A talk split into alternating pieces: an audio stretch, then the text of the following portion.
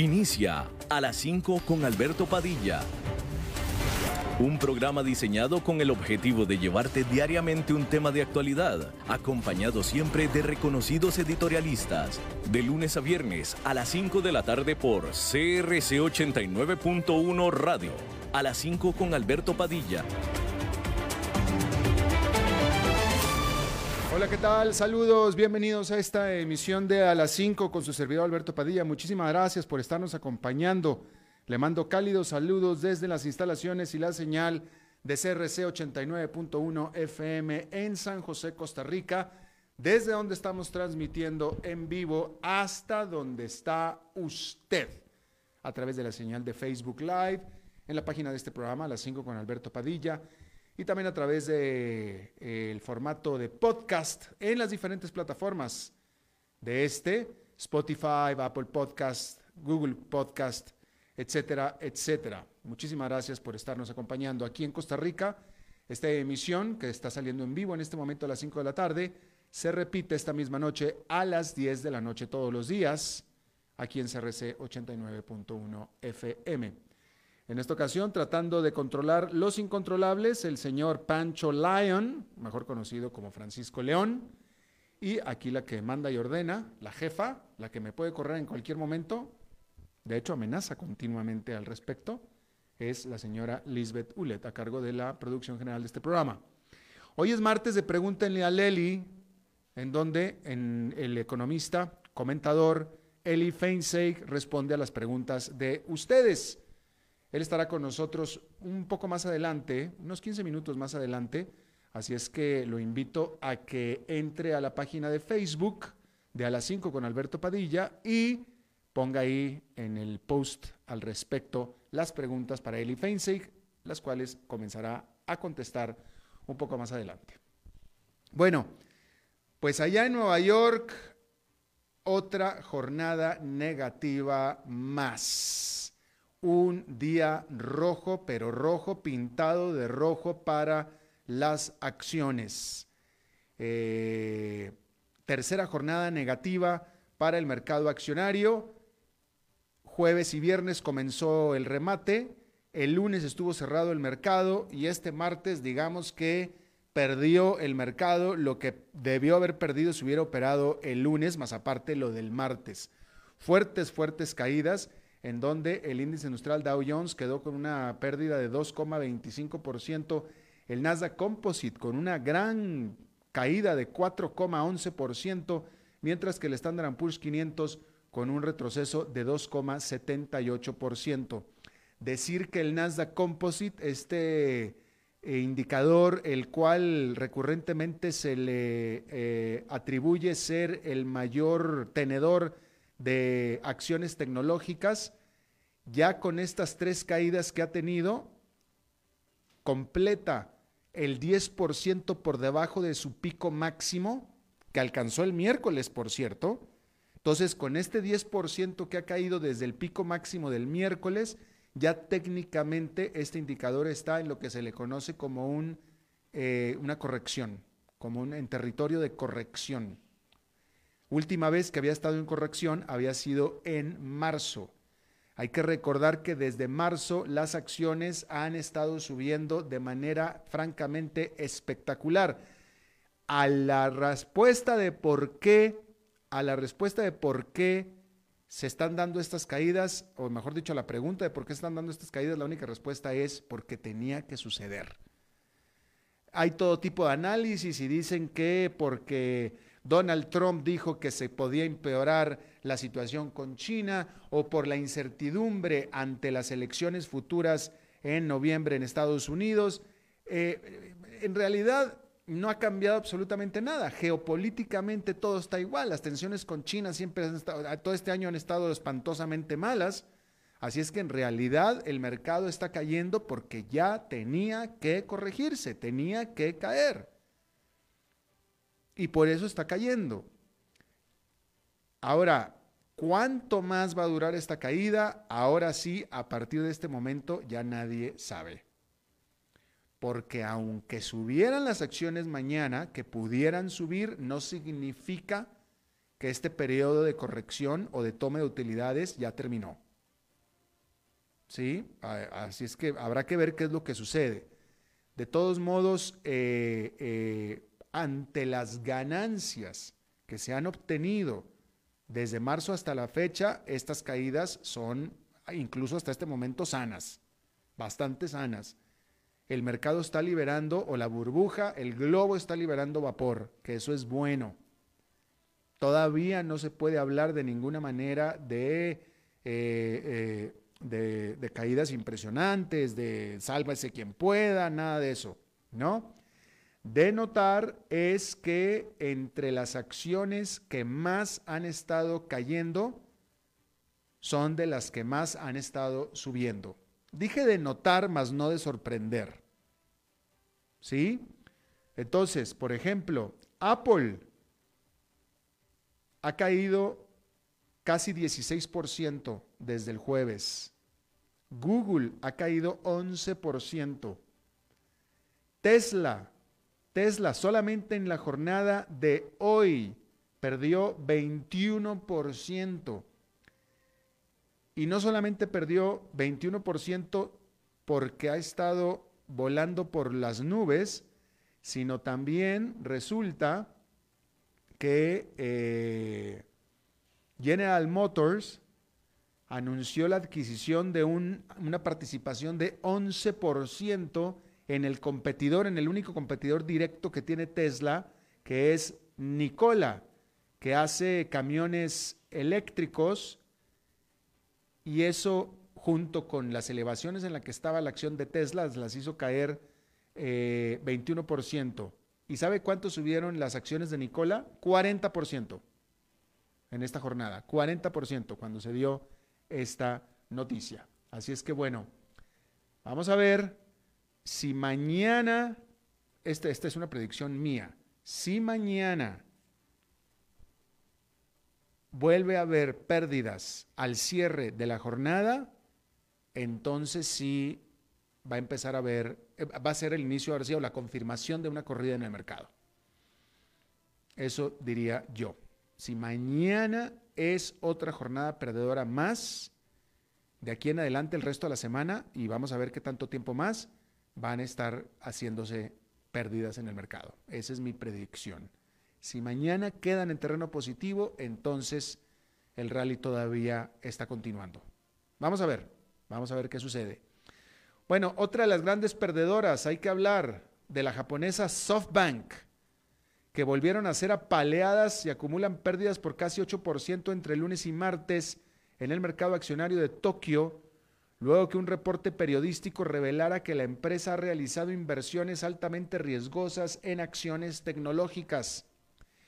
El remate le ha eliminado 10 mil millones de dólares en valor de mercado a esta empresa dedicada a, invertir en nacientes empresas tecnológicas, como por ejemplo fue Uber, Alibaba y hasta WeWork, entre muchas más. De acuerdo a reportes del diario británico Financial Times y del Wall Street Journal, SoftBank compró 4 mil millones de dólares en opciones ligadas a acciones que ya poseía de empresas como Amazon, Microsoft y Netflix, generándole una exposición de hasta 50 mil millones de dólares. En el argot de Wall Street, el CEO de SoftBank, que se llama Masayoshi Son, es conocido como una ballena, es decir, un gigante inversionista con el poder suficiente de hacer mover los mercados por sí solo. Pero eso no quita el nerviosismo de sus inversionistas. Las opciones que adquirió pueden moverse para ambos lados. Pueden generarle grandes ingresos a SoftBank de hasta el 100% de lo invertido, pero esa inversión puede también significarle grandes pérdidas, sobre todo si el mercado sigue cayendo como lo ha venido haciendo en estas últimas jornadas. Los principales indicadores de Wall Street cayeron más de 6% entre jueves y viernes, más aparte lo de este día, y pues no son buenas noticias para SoftBank. El problema de fondo es que Masayoshi Son había prometido a sus inversionistas que en lo sucesivo sería más cauto y conservador en sus inversiones luego de que SoftBank sufrió en mayo tremendo descalabro operativo por 12.700 millones de dólares causado por sus inversiones en nacientes empresas tecnológicas. Malas apuestas, pues. El mes pasado la empresa había anunciado que liquidaría acciones en su posesión para recaudar cerca de 14 mil millones de dólares, encima de los planes anunciados en marzo de hacer lo mismo por 42 mil millones de dólares. De tal manera que los analistas están tratando de encontrar el sentido a la riesgosa compra de, opciones que realizó luego de un anuncio de cambio de estrategia para ser más conservadores en sus inversiones. SoftBank no ha hecho comentarios al respecto, pero parece que los inversionistas tampoco los necesitan. Ya vieron suficiente. Y es que cada inversionista de SoftBank puede comprar opciones accionarias por sí mismo si eso es lo que quisieran, sin necesidad de comprar o tener acciones de SoftBank, las cuales se supone que poseen como apuesta de inversión razonablemente poco riesgosa. Y de ahí es de donde viene el desplome. Bueno, ¿se acuerda usted de la novela Brexit? Hace mucho tiempo que no hablamos nosotros del Brexit. ¿Será porque desapareció el tema del Brexit? No, para nada, todo lo contrario. Este novelón continúa y está en un nuevo clímax. Este martes, oficiales de la Unión Europea y británicos iniciaron una octava ronda de negociaciones para un acuerdo comercial que la Gran Bretaña necesita si es que quiere que sus empresas sigan comerciando con la eurozona, que es su principal socio comercial, sin incurrir en altos costos de transacción y logísticos. El Reino Unido salió oficialmente de la Unión Europea en enero, pero el comercio ha continuado sin cambios durante este año que se tomó como periodo de gracia mientras se negocia un acuerdo comercial. Es decir, que la Gran Bretaña ya no es miembro o ya no sea miembro de la Unión Europea, pero sí un socio comercial preferencial. Eso es lo que se está buscando. Sin embargo, estamos a mediados de septiembre en una octava ronda comercial y es fecha que no se ha avanzado en nada sustancial en las negociaciones y la fecha límite es el 31 de diciembre. Las partes están enfrentadas en el acceso a aguas para pesca y reglas sobre la ayuda estatal a las empresas. El problema es que en este punto queda poco más de tres meses para negociar y acordar lo que no se ha logrado en más de ocho meses. Y en teoría los británicos deberían ser los más interesados. La pandemia ha devastado a esta que es la tercera economía más grande de Europa, que ya de por sí venía sufriendo luego de tres años de incertidumbre precisamente por el Brexit. La economía de la Gran Bretaña se desplomó 20,4% al segundo trimestre del año, por mucho la más afectada de las grandes economías del mundo. 730 mil británicos han perdido sus trabajos desde marzo. Sin un acuerdo comercial con la Unión Europea, los exportadores británicos tendrían que pagar nuevos impuestos. Por ejemplo, los productores de automóviles, que es la segunda fuente de ingresos por exportación de la Gran Bretaña, tendrían que pagar impuestos de 10% para exportar a la eurozona.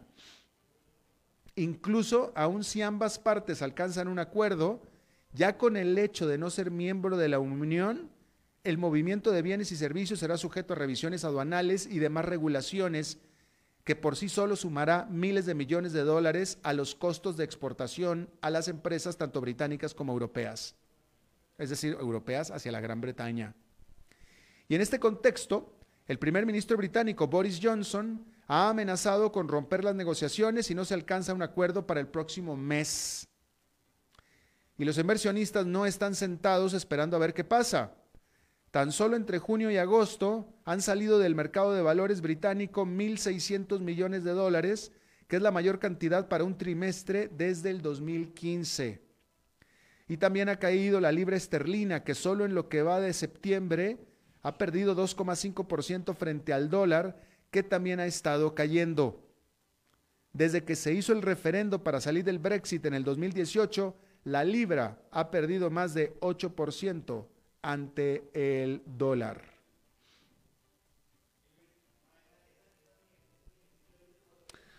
Bueno, en México, mientras que algunos gobiernos en el mundo tomaron la opción de aumentar su gasto para sacar a sus economías de la peor recesión en un siglo, como por ejemplo las principales economías del mundo, sí, eh, Estados Unidos definitivamente, Francia, Japón, Alemania, todas ellas decidieron endeudarse, endeudarse grandemente, aquí lo hemos cubierto ampliamente.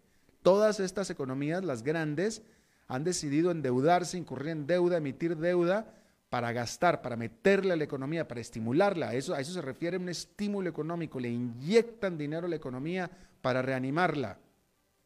Bueno, México no. México optó por justo lo contrario, completamente.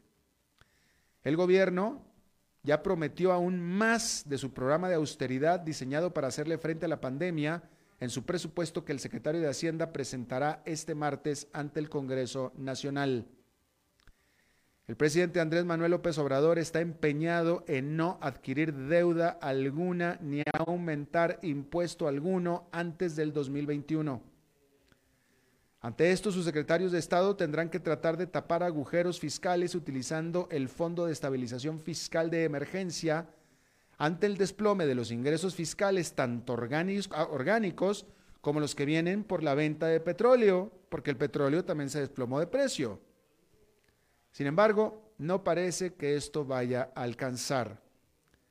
Muchos analistas estiman que a menos que haya un cambio importante de rumbo, México perderá su grado de inversión a más tardar en el 2022 y esto definitivamente no serán buenas noticias. López Obrador hubiera preferido poder gastar dinero en preparación para las elecciones legislativas del próximo año, sin embargo, la pandemia le eliminó esa opción junto con muchas otras cosas más. Hay que decir que México ya venía en recesión económica desde el año pasado. No es la pandemia la que sumió a México en la recesión. La pandemia profundizó la recesión, pero México ya estaba en recesión económica el año pasado un año en el que su principal socio comercial, y por mucho principal socio comercial Estados Unidos, estaba creciendo y de, creciendo de manera vigorosa. Y México sigue exportando a, Estados Unidos, ¿eh? como lo sigue haciendo todavía. ¿Sabe usted cuál es el talón de Aquiles de la economía de México? ¿Por qué la economía de México entró en recesión el año pasado, aun cuando Estados Unidos le estaba comprando a todo vapor sus productos de exportación? por la falta de inversión, porque la inversión se esfumó. ¿Sí? Es decir, la economía de México depende de dos cosas fundamentales, las exportaciones y la inversión. Si se va una de las dos, la economía cae en recesión. Bueno, se fue una de las dos y fue la inversión. ¿Y usted sabe por qué se fue la inversión? Pues ¿por qué cree? Pues porque pues, salió ahuyentada. ¿Ahuyentada por qué? Pues por el ínclito presidente Andrés Manuel López Obrador. ¿Verdad? Porque cuando te pones a cancelar contratos con privados para la construcción de el que era el mayor aeropuerto de América Latina y en ese momento el mayor proyecto de infraestructura de América Latina, y cuando te pones a cancelar la construcción por más de 1.200 millones de dólares de una cervecera estadounidense en Mexicali. Y cuando cancelas contratos de eh, construcción de energía, de, plantas de energía renovable, cuando rompes esos contratos, esos compromisos, bueno, pues la inversión huye, pues la inversión fluye a donde se siente segura. Segura de que la van a respetar, no nada más segura de que van a tener retornos, sino que la van a respetar el empresario, un empresario, usted, usted, usted, usted va a dar su dinero con la esperanza de poder obtener un retorno, por supuesto, pero esa es la esperanza. O sea, un empresario o usted está dispuesto a invertir si hay un razonable, una razonable expectativa de que va a recibir un retorno favorable, ¿sí? Una inversión, una buena inversión. Así usted Usted va a comprar una casa, ¿sí? Para, para, alquilarla como inversión. Bueno, esa inversión puede que le salga o no, muy probablemente le va a salir. Usted tiene razonable expectativa de que le va a salir. Entonces usted invierte su dinero en esa casa para alquilarla y que le regrese un retorno a la inversión, ¿va?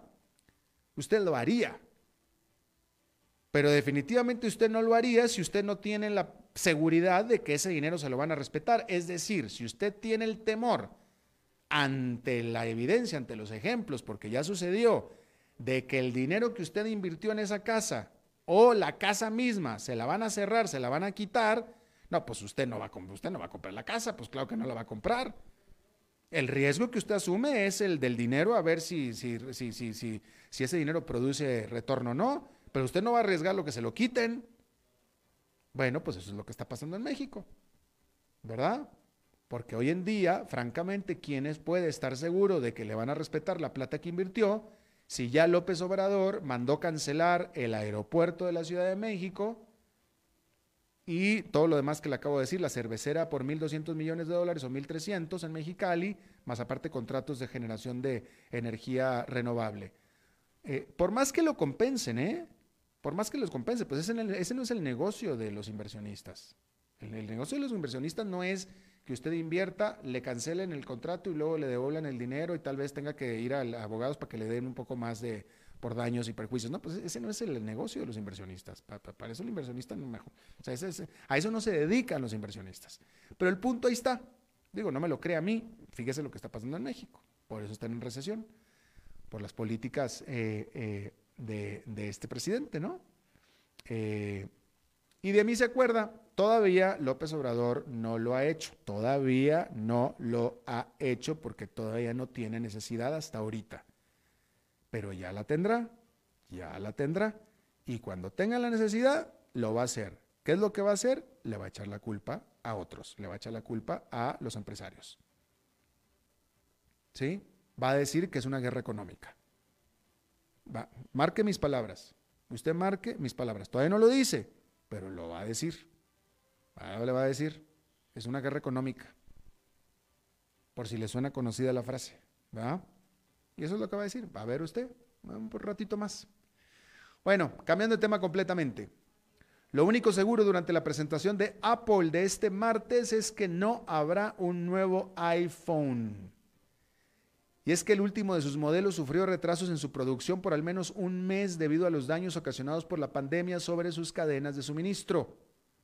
Fuera de eso, los rumores y conjeturas en cientos de sitios web y cadenas de Twitter respecto de lo que podrá o no podrá anunciar ha convertido en toda, se ha convertido esto en toda una industria en sí mismo. Entonces, si no un nuevo iPhone, que sería el iPhone 12, ¿será que Apple presente un nuevo Watch? O un nuevo iPad o ambos? ¿O será que solo presentará una nueva fecha para la presentación del nuevo iPhone? Aunque la intriga y especulación es de importancia solamente para los muchos Apple maníacos, esto pone de manifiesto la obsesión que existe sobre los productos de Apple y que es tan frenética como la que existe sobre sus acciones. A pesar de las recientes caídas en el mercado, la capitalización de mercado de Apple sigue siendo superior a los 2 billones de dólares, es decir, trillions, y esto es el doble de lo que tenía hace tan solo dos años. Bueno, entre los pasatiempos favoritos en Washington está el leer el último libro de ex colaboradores presidenciales, sobre todo si tu propio nombre puede aparecer en alguna parte del libro. Bueno, este martes los fanáticos de los chismes de la Casa Blanca tienen bastante para escoger, pues salen a las librerías dos libros de gente íntima de Trump, pero con relatos opuestos. Michael Cohen era el abogado personal de Donald Trump cuando llegó a la oficina oval. Fue a prisión por crímenes en el financiamiento de campaña, de la campaña de Donald Trump, y otros delitos más. Hoy es enemigo declarado de su ex jefe, a quien lo califica como un estafador, dado a exabruptos racistas y obsesionado con el expresidente Barack Obama. Por su parte, Sarah Huckabee, quien fuera secretaria de prensa de Trump, permanece leal a su ex jefe. En su libro Hablando por mí misma, que se llama Lamenta lo airado de la división de los estadounidenses, De hecho, durante una de tantas crisis políticas que le tocó manejar, ella misma, por ser colaboradora de Trump, fue ordenada a abandonar un restaurante en el estado de Virginia. Aunque Sara concede que su ex jefe no es perfecto, no hace mención del papel que su ex jefe ha tenido en lo agria de la mencionada división. Bueno, antes nuevas y explosivas revelaciones podrían generar algunos cambios entre los votantes, pero eso fue antes, ya no hoy. Justamente la división de los estadounidenses es muy profunda y es muy difícil que los de un lado lean, mucho menos compren y menos aún cambien de opinión por el libro escrito por alguien del otro lado. Bueno, los miembros de la generación Z, que son aquellos nacidos a partir de los finales de los noventas, son mucho menos propensos que las generaciones anteriores a buscar o tener trabajos cuando eran adolescentes o siendo adolescentes. Solo un 18% de ellos trabajó en el 2018, comparado con el 27% de los millennials cuando tenían esa misma edad y 41% de los de la generación X cuando eran adolescentes.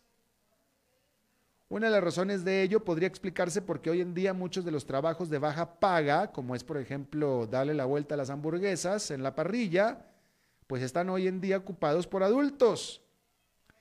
Pero también es porque los adolescentes de hoy en día buscan y gustan menos de tener licencia para conducir, por ejemplo. Ya habíamos hablado de eso. No les interesa conducir a estos chicos. Y buscan y gustan más de priorizar la educación. Y cuando llegan a tener un trabajo, expresan menos sentirse satisfechos que las generaciones anteriores. Supongo, esto por supuesto que es en Estados Unidos. Y supongo que mis dos hijos generación X son tremendamente la excepción, porque los dos están trabajando y los dos tienen licencia de automóvil y los dos tienen que trabajar para pagar el seguro de su automóvil. Y así es como lo están teniendo que hacer vamos a ver si tengo algo más para eh, informarle. No, pues ya no hay nada más que informarle. Bueno, nada más déjeme rapidísimamente, hay que decirle muy rápido que una corte de Arabia Saudita eh, rechazó las sentencias de muerte a cinco personas acusadas de haber asesinado a Yamal Khashoggi, este eh, periodista que era crítico del régimen de Arabia Saudita, que fue asesinado en el 2018 por empleados y operativos del gobierno saudí dentro del consulado de Arabia Saudita en Estambul. Originalmente a estas personas, asesinos confesos, se los había sentenciado a muerte, pero bueno, este les fue eh, conmutada y sus penas reducidas a solamente 20 años de prisión, mientras que otros tres de ellos se les dieron incluso menos prisión. Pero lo más notable de todo esto es que ningún oficial, es decir, ninguno de los jefes de estos matones, que son los que, o sea, estos son matones, o sea, estos matones recibieron órdenes de alguien, ¿verdad? De alguien. Y ese alguien, y lo dice la inteligencia de Estados Unidos, ese alguien es el príncipe de la corona saudí. Bueno, nadie de ellos resultó culpable, nadie de ellos lo acusaron.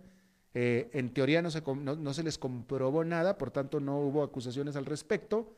Hay que decir que un representante de las Naciones Unidas que estuvo presente en los juicios como representante precisamente de las Naciones Unidas, cuestionó definitivamente la independencia de la Corte Saudita. Bien, ahora sí, vamos a hacer una pausa y regresamos con Pregúntenle al Eli.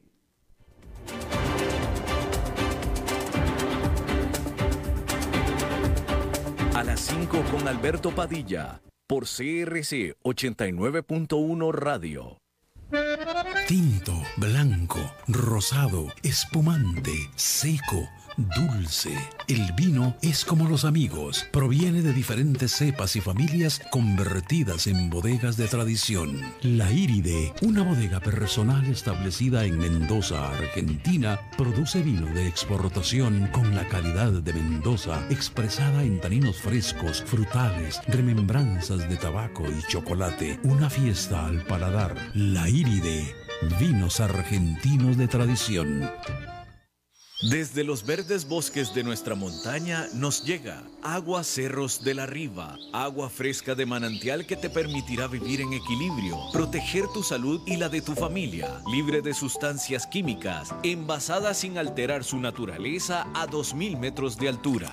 Agua Cerros de la Riva, naturalmente neutral. Búscanos como cerrosdelarriba.gmail.com. Llámanos al 8374 3229. Cerros de la Riva, Live Spring Water.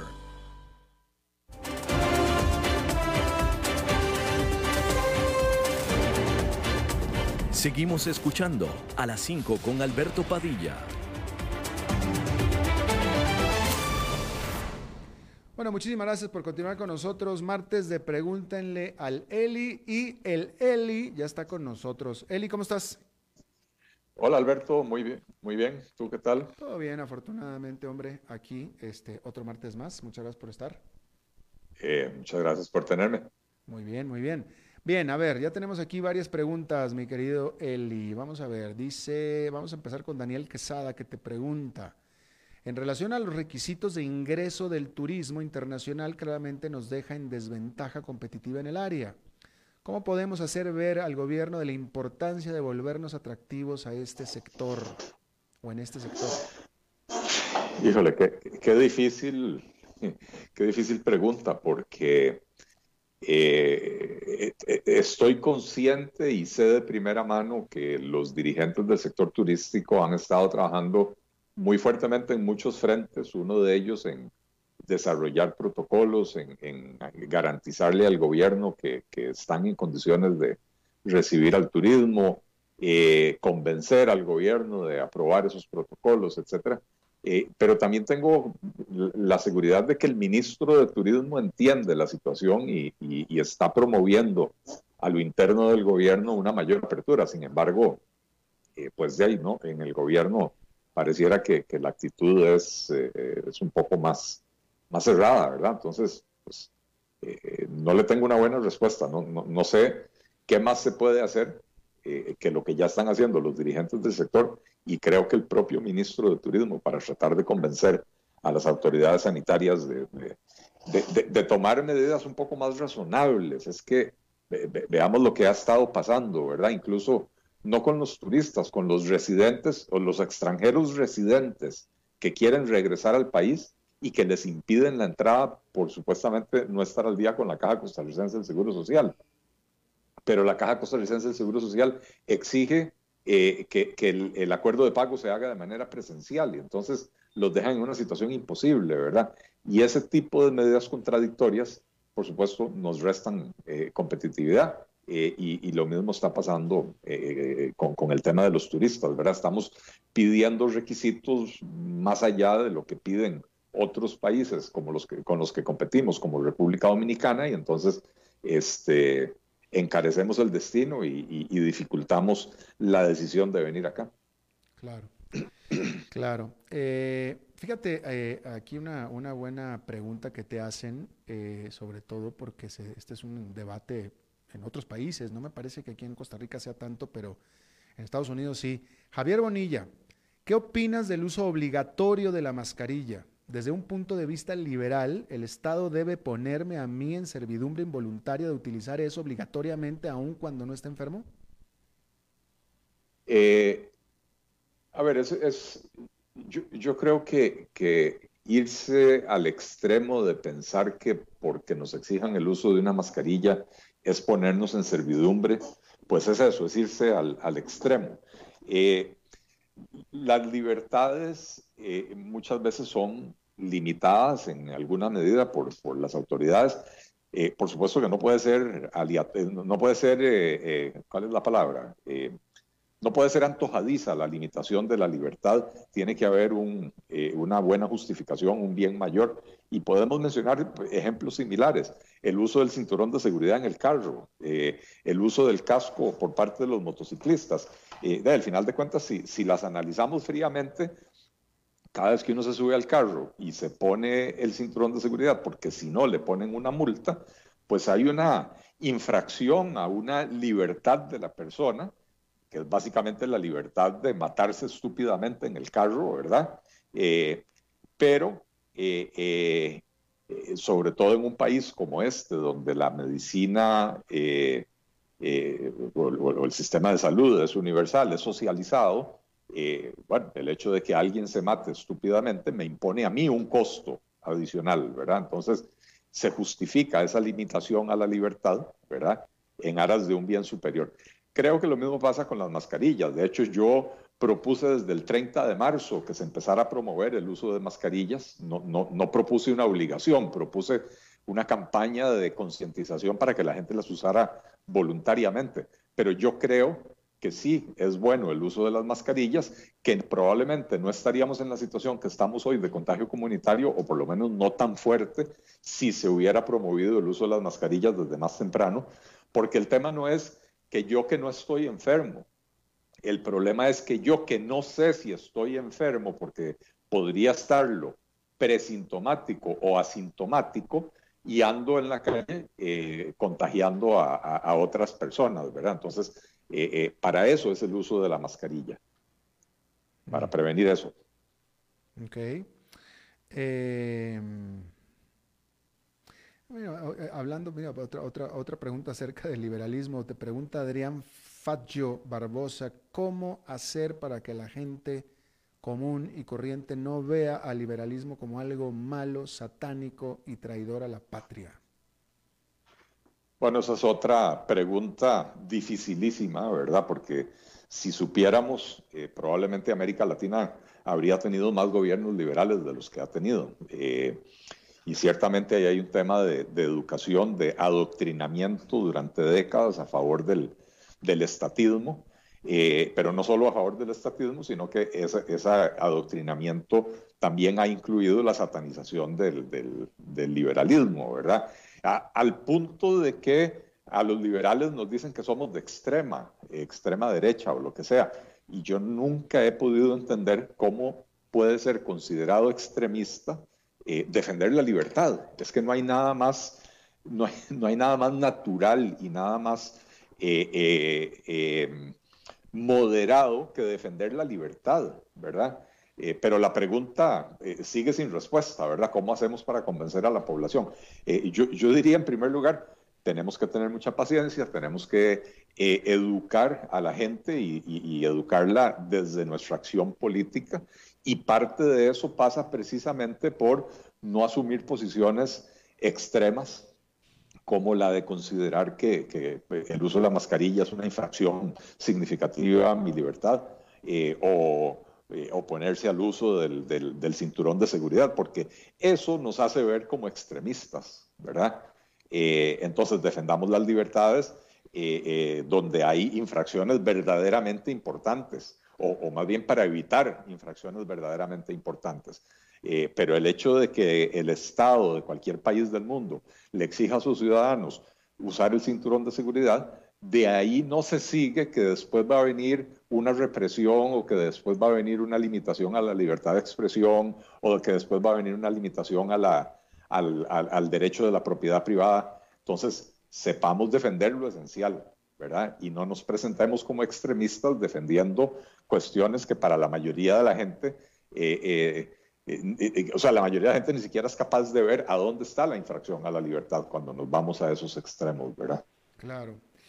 Bien, ahora este, te pregunta Juan López, ¿qué piensas del ataque de los diputados oficialistas a la defensora de los habitantes en el allanamiento a casa presidencial, por el caso UPAD, sobre todo después del reciente informe de minoría al respecto? Bueno, no, no me puedo referir al informe eh, de minoría, ni al de mayoría, ni a ninguno, porque los declararon secretos, ¿verdad? Este, pero, o, por lo menos no, yo no he tenido acceso a ellos. Eh, eh, el, ataque a la defensora eh, me parece que, por supuesto, fue un puro cálculo político. La defensora fue, hizo un, no, fue un allanamiento, ella no tiene la potestad de hacer un allanamiento, pero ella fue, hizo una, una visita o exigió que se le diera información, entrevistó al presidente de la República, etcétera, y la atacaron por eso, ¿verdad? me parece fuera de lugar el, el ataque. También me parece que el manejo que ha hecho la defensora de toda esta situación después de ese evento, la pérdida de información en la, en la defensoría y todas las otras anomalías que se han presentado en la, en la defensoría, eh, eh, eh, la, defensora es responsable en buena medida de, esos, de esos malos manejos, ¿verdad? Entonces, que hoy esté siendo cuestionada me parece que es bastante más natural que ese cuestionamiento que se le hizo en el momento en que fue a hacer esa intervención en la Casa Presidencial. Te pregunta Jorge Murillo, ¿qué impacto en el volumen del déficit fiscal tendría la eventual venta de activos como el INS o el BCR? Y, y te hace una segunda pregunta. ¿Qué posibilidades ves de una buena coalición liberal para las próximas elecciones presidenciales? Ok. Eh, en el déficit fiscal, a ver, entendamos que, la venta de activos eh, se da solo una vez. O sea, yo, solo puedo vender el Banco de Costa Rica una vez. Eh, entonces me podría impactar el déficit de un año, pero no el del año siguiente. Entonces es más importante verlo en términos de el nivel de la deuda pública. Eh, y, y, cómo se llama, Digo, porque en términos del déficit podemos estar hablando de que la venta de estas dos instituciones, que mucho va a depender de cuánto las valore el mercado, ¿verdad? Pero lo que se ha hablado, lo que se estima que pueden valer, en términos del déficit fiscal puede representar, eh, no sé, la, tercera parte o hasta la mitad del déficit fiscal de, de un año, ¿verdad? Este, en términos de la deuda pública, pues representa bastante menos que eso. ¿Verdad? Este puede representar tal vez, eh, de no sé si, que podríamos decir 5% del, del, del, nivel total de la deuda, 4% del nivel total de la deuda, lo cual es un aporte muy significativo, ¿verdad? Porque al final de cuentas no es que vamos a vender las, las joyas de la corona para reducir la, la deuda, es que vamos a, venderlas como parte del esfuerzo de poner orden en las finanzas públicas. Reducir el nivel de endeudamiento es importantísimo porque la cuenta de intereses de esa deuda nos está asfixiando, ¿verdad? Entonces, si, si nosotros ponemos orden en las finanzas públicas, recortamos el gasto de manera significativa para no seguir generando déficit, eh, que no, que, que, o sea, con lo cual no sigamos endeudándonos y si además le ayudamos reduciendo un poco el nivel del endeudamiento, pues entonces vamos a tener un resultado positivo, favorable para el país. Eh, Juan López te pregunta. Ah, bueno, y la... ¿eh? Ah, la otra, la de la coalición liberal. Sí, la coalición liberal. Bueno, eh, ojalá que la haya, ojalá que la haya. no sé si es una coalición liberal, no sé si es una coalición de, de, partidos, digamos, de, centro o centro derecha, eh, que tenga un poco más de amplitud y a la vez más posibilidad de, acceder al poder. Eh, hay, mucha efervescencia, hay mucha preocupación de parte de buena parte de la ciudadanía de que el PAC no repita una tercera vez en el poder, ¿verdad? Eh, y pues entonces lo, que puedo decir es, ojalá que la haya. No puedo decir qué tanta probabilidad hay, pero sí de conversaciones que he tenido con personas de diferentes partidos, sí percibo que hay muchísimo interés en poder lograrla. Ya. Bien, te pregunta Juan López, ¿qué piensas de las declaraciones de la diputada Carolina Hidalgo del PAC sobre el uso de propiedad privada por parte del gobierno para el bien común? Las hizo las declaraciones al discutir el tema de las pistas de aterrizaje de narcotráfico. Sí.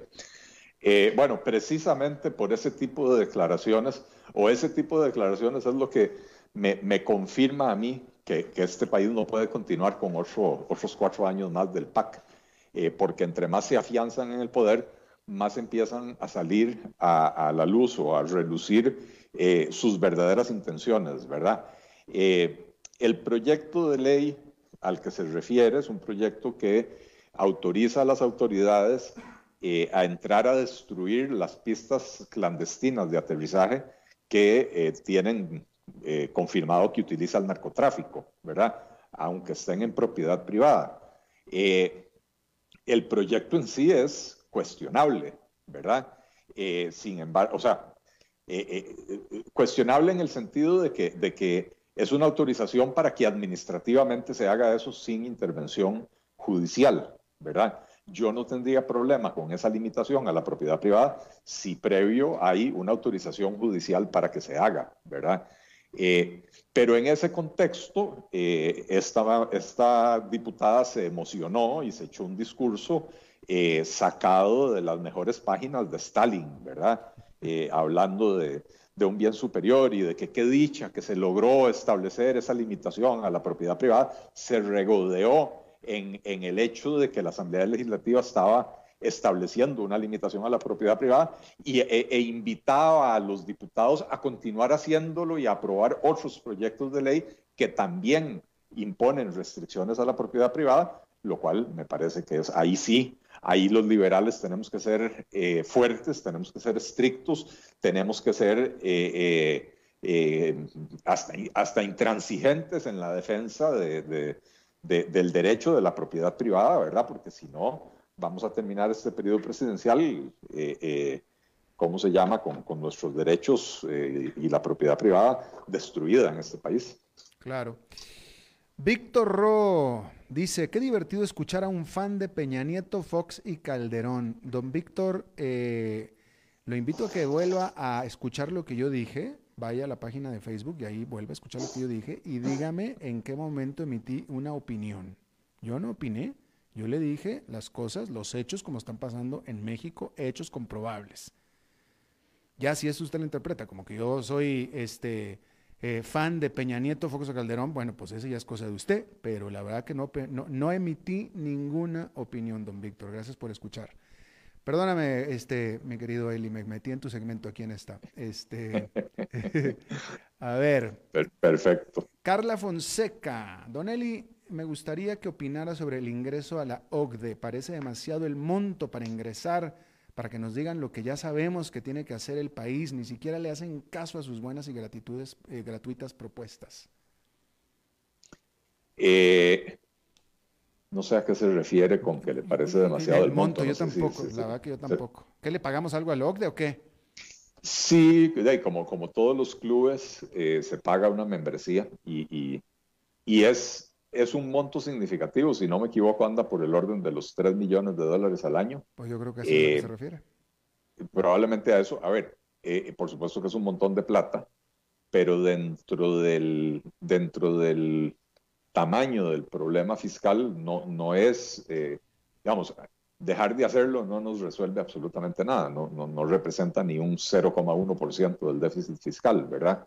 Este, eh, y entonces, si se utilizara bien la pertenencia en la OCDE, eh, entonces eh, esos 3 millones de dólares tendrían un retorno enorme para el país, ¿verdad? ¿Y qué quiero decir con que se usara bien? Bueno, creo que, que la, persona que hace este comentario lo apunta correctamente, ¿verdad? Al final de cuentas nos hacen recomendaciones y, nos las estamos pasando por el arco del triunfo. No, no, no, eh, eh, eh, el, el, gobierno y la Asamblea Legislativa han adoptado algunas reformas medio chayote y otras reformas que muy preocupantes, otras reformas limitantes nuevamente de la propiedad privada, este, registros de accionistas y carambadas por el estilo, pero las verdaderas reformas que pueden hacer una diferencia en este país en materia de crecimiento económico, en materia de prosperidad, eh, esas se han quedado eh, sin hacer, ¿verdad? Eh, pertenecer a la, a OCDE puede eventualmente llegar a servirle al país porque hay un, al final de cuentas hay un, efecto de reputación, un efecto de vergüenza. Si todos los años o cada dos años la OCDE viene y nos hace un reporte y nos vuelve a señalar los mismos problemas que ya llevamos eh, seis años recibiendo señalamientos eh, y no los resolvemos, bueno, eventualmente, eh, no sé, no sé si, si la OCDE tiene mecanismos para excluir a países que ya fueron admitidos, lo cual sería una enorme vergüenza para Costa Rica, ¿verdad? Y si eso existiera, pues entonces probablemente más de un político calculador de este país diría, bueno, hagámosle caso antes de que nos echen, porque si nos echan quedamos, quedamos muy mal. Eh, el punto, lo que quiero decir con esto, al final de cuentas, cuando, cuando hablamos de un monto de dinero debemos de fijarnos en, la relación costo-beneficio.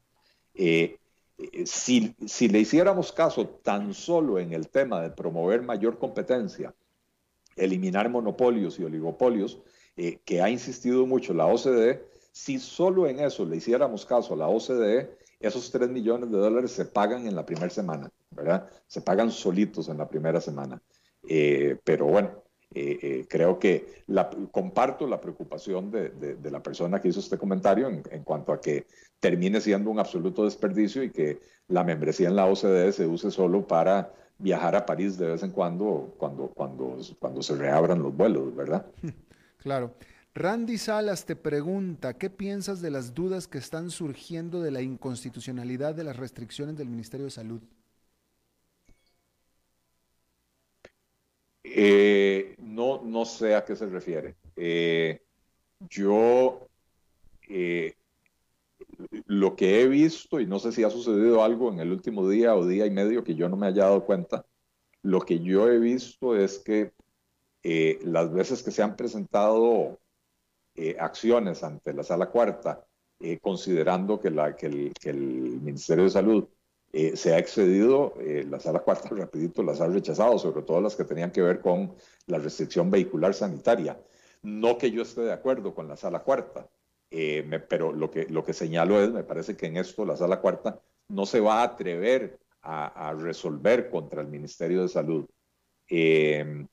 Eh, ha habido cuestionamientos, me parece que ha habido cuestionamientos muy significativos de algunos abogados constitucionalistas eh, que han señalado, por ejemplo, el hecho de que la ley de emergencias eh, en la cual se basan todas estas restricciones dice que las restricciones se pueden imponer por un plazo máximo de cinco días. y aquí ya, ya vamos para seis meses con, con, este tipo de restricciones.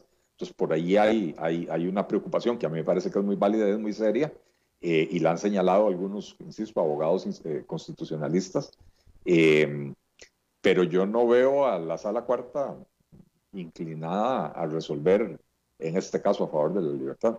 Claro. Eh, Eli, es hora, ya se te acabó el saldo. Qué rápido se me fue. Se fue rápido el saldo. Hoy estuvieron las, las, las, preguntas, muchas preguntas. Este, despídete de tu público, Eli. Eh, no, muchas gracias nuevamente a todos. Eh, siempre muy interesantes preguntas. Hoy, en efecto, dio chance de responder varias más de lo, de lo usual. A veces me voy yo en habladas bastante más largas. Eh, pero muchísimas gracias a todos. Muchísimas gracias a vos, Alberto, por tenerme aquí todos los martes. y nos vemos de hoy en ocho. Nos escuchamos, por lo menos. Perfectísimamente. Gracias, Eli. A ti. Y muchas gracias a todos ustedes los que enviaron las preguntas para Eli, se los agradezco muchísimo. Y bueno, eso es todo lo que tenemos por esta emisión de A las 5 con servidor Alberto Padilla. Muchísimas gracias por habernos acompañado. Espero que termine su día en buena nota, en buen tono y nosotros nos reencontramos en 23 horas. Que la pasen muy bien.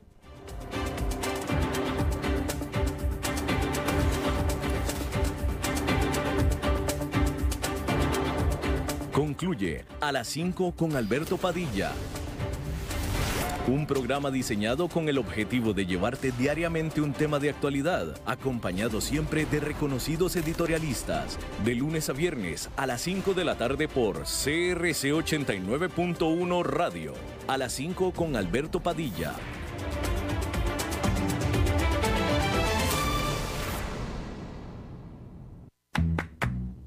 Hacete millonario donde estés Ahora puedes comprar lotería y chances en línea. Entra a jpsenlinea.com. Escoge tu número y finaliza tu compra de forma fácil y segura. Junta de Protección Social. 175 años de hacer el bien. Viernes 11 de septiembre, de 2 a 4 de la tarde, programa especial de Curul CRC 89.1, abordando el tema del presupuesto ordinario del 2021, con los invitados Isaac Castro, viceministro de Hacienda, y Pedro Muñoz, diputado del Partido Unidad Social Cristiana. Conducción a cargo de Alex Ibaja y Gonzalo Ramírez. Viernes 11 de septiembre, de 2 a 4 de la tarde, solo aquí, por CRC 89.1 Radio.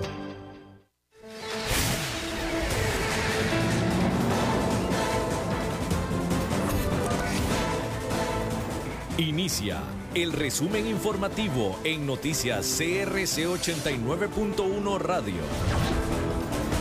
Hola, ¿qué tal? Son las 17 horas con 57 minutos y estos son nuestros titulares. El país está muy cerca del colapso en los servicios de salud con un 65% de ocupación en las unidades de cuidados intensivos. Acerri, corredores y POAS bajarán a alerta amarilla a partir de mañana, miércoles 9 de septiembre. La, auto, la autopsia practicada a la, a la, anestesióloga María Luisa Cedeño revela que fue violada y que recibió una mortal lesión en la nuca. Sector comercio está optimista por el inicio de la apertura controlada, la cual iniciará mañana y se extenderá durante todo septiembre. En el mundo, las autoridades de Florida preparan para finales de octubre la distribución de 5 millones de dosis de vacunas contra el COVID-19. En los deportes, el delantero Frank Zamora es nuevo jugador del Deportivo Saprissa.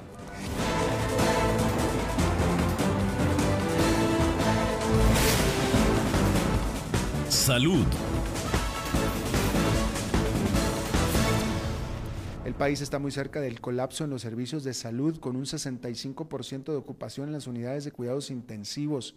Esto lo confirmó este martes el ministro de Salud, Daniel Salas, y ante esto, un día antes de una nueva reapertura, el ministro hizo un llamado a la precaución para que todas las personas se cuiden con los protocolos establecidos. El COVID-19 ya es la octava causa de muerte en comparación con el histórico 2016-18, apenas el jueves era la décima causa. Para este martes se reportó la cifra más alta de fallecimientos en un día, 21 personas, y a nivel global se sumaron 1.117 casos nuevos en el país, de los cuales 829 fueron por laboratorio y 288 por nexo epidemiológico. Nacionales. Los cantones de Acerrí, Corredores y Poás bajarán a alerta amarilla a partir de mañana miércoles 9 de septiembre. Por otra parte, los cantones de Belén, Limón, Garavito, Montes de Oro y el distrito de Palmar de Osa subirán a alerta naranja. Con estos cambios anunciados hoy por el presidente de la Comisión Nacional de Emergencias, Alexander Solís, son en total 24 cantones que están bajo alerta naranja y dos distritos, Pital de San Carlos y Palmar de Osa. Judiciales. La autopsia practicada a la anestesióloga María Luisa Cedeño revela, revela que fue violada y que recibió una lesión mortal en la nuca. Así lo consigna una nota publicada por el diario La Nación. Según la información, la víctima presentaba signos de asfixia, golpes en mejillas, labios, brazos y tórax. Los doctores de la sección de patología forense, Silvia Fernández y Jorge Aguilar, indicaron que antes de asesinarla, él o los responsables intentaron asfixiarla, pues el cuerpo presentaba múltiples hematomas en distintos, distintos músculos del cuello. Los médicos confirmaron que Cedeño fue víctima de violación, lo que provocó graves lesiones en sus partes íntimas. Por este crimen están detenidos tres hombres, dos de ellos de apellido Herrera Izquierdo y el otro es el dueño del hotel, Harry Bodan. Empleo. El sector comercio está optimista por el inicio de la apertura controlada, la cual iniciará mañana miércoles 9 y se extenderá durante todo septiembre.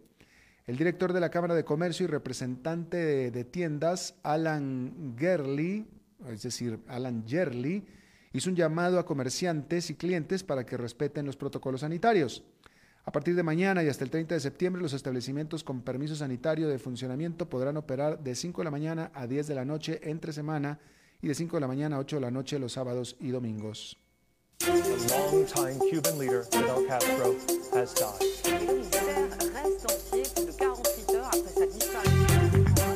Internacionales. Las autoridades del estado de Florida anunciaron que para finales de octubre están preparando la distribución de 5 millones de dosis de vacunas contra el COVID-19. Para ese fin, compraron hace dos meses 5 millones de jeringas e igual cantidad de hisopos de alcohol para adelantarse a la demanda y así no competir con otros estados por los insumos.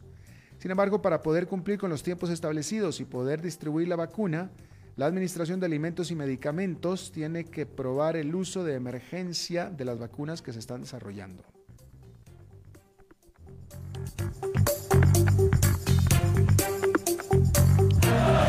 La pasión de los deportes en noticias CRC 89.1 Radio. Luego de muchas negociaciones, el delantero Frank Zamora se convirtió este martes en el nuevo jugador del Deportivo Saprissa. Zamora, de 29 años, hizo sus ligas menores en la institución morada y en los últimos años tuvo una destacada participación con el equipo de Guadalupe FC. El delantero se une a Jimmy Marín, Daniel Colindres, Esteban Espíndola y Johnny Acosta como los refuerzos del equipo para la presente temporada. Está estoy informado a las 18 horas con 2 minutos, exactamente en 12 horas las primeras informaciones del nuevo día. No se vaya porque está empezando ya el programa de Contacto Deportivo. Lo saluda Alberto Padilla. Que tenga buenas noches.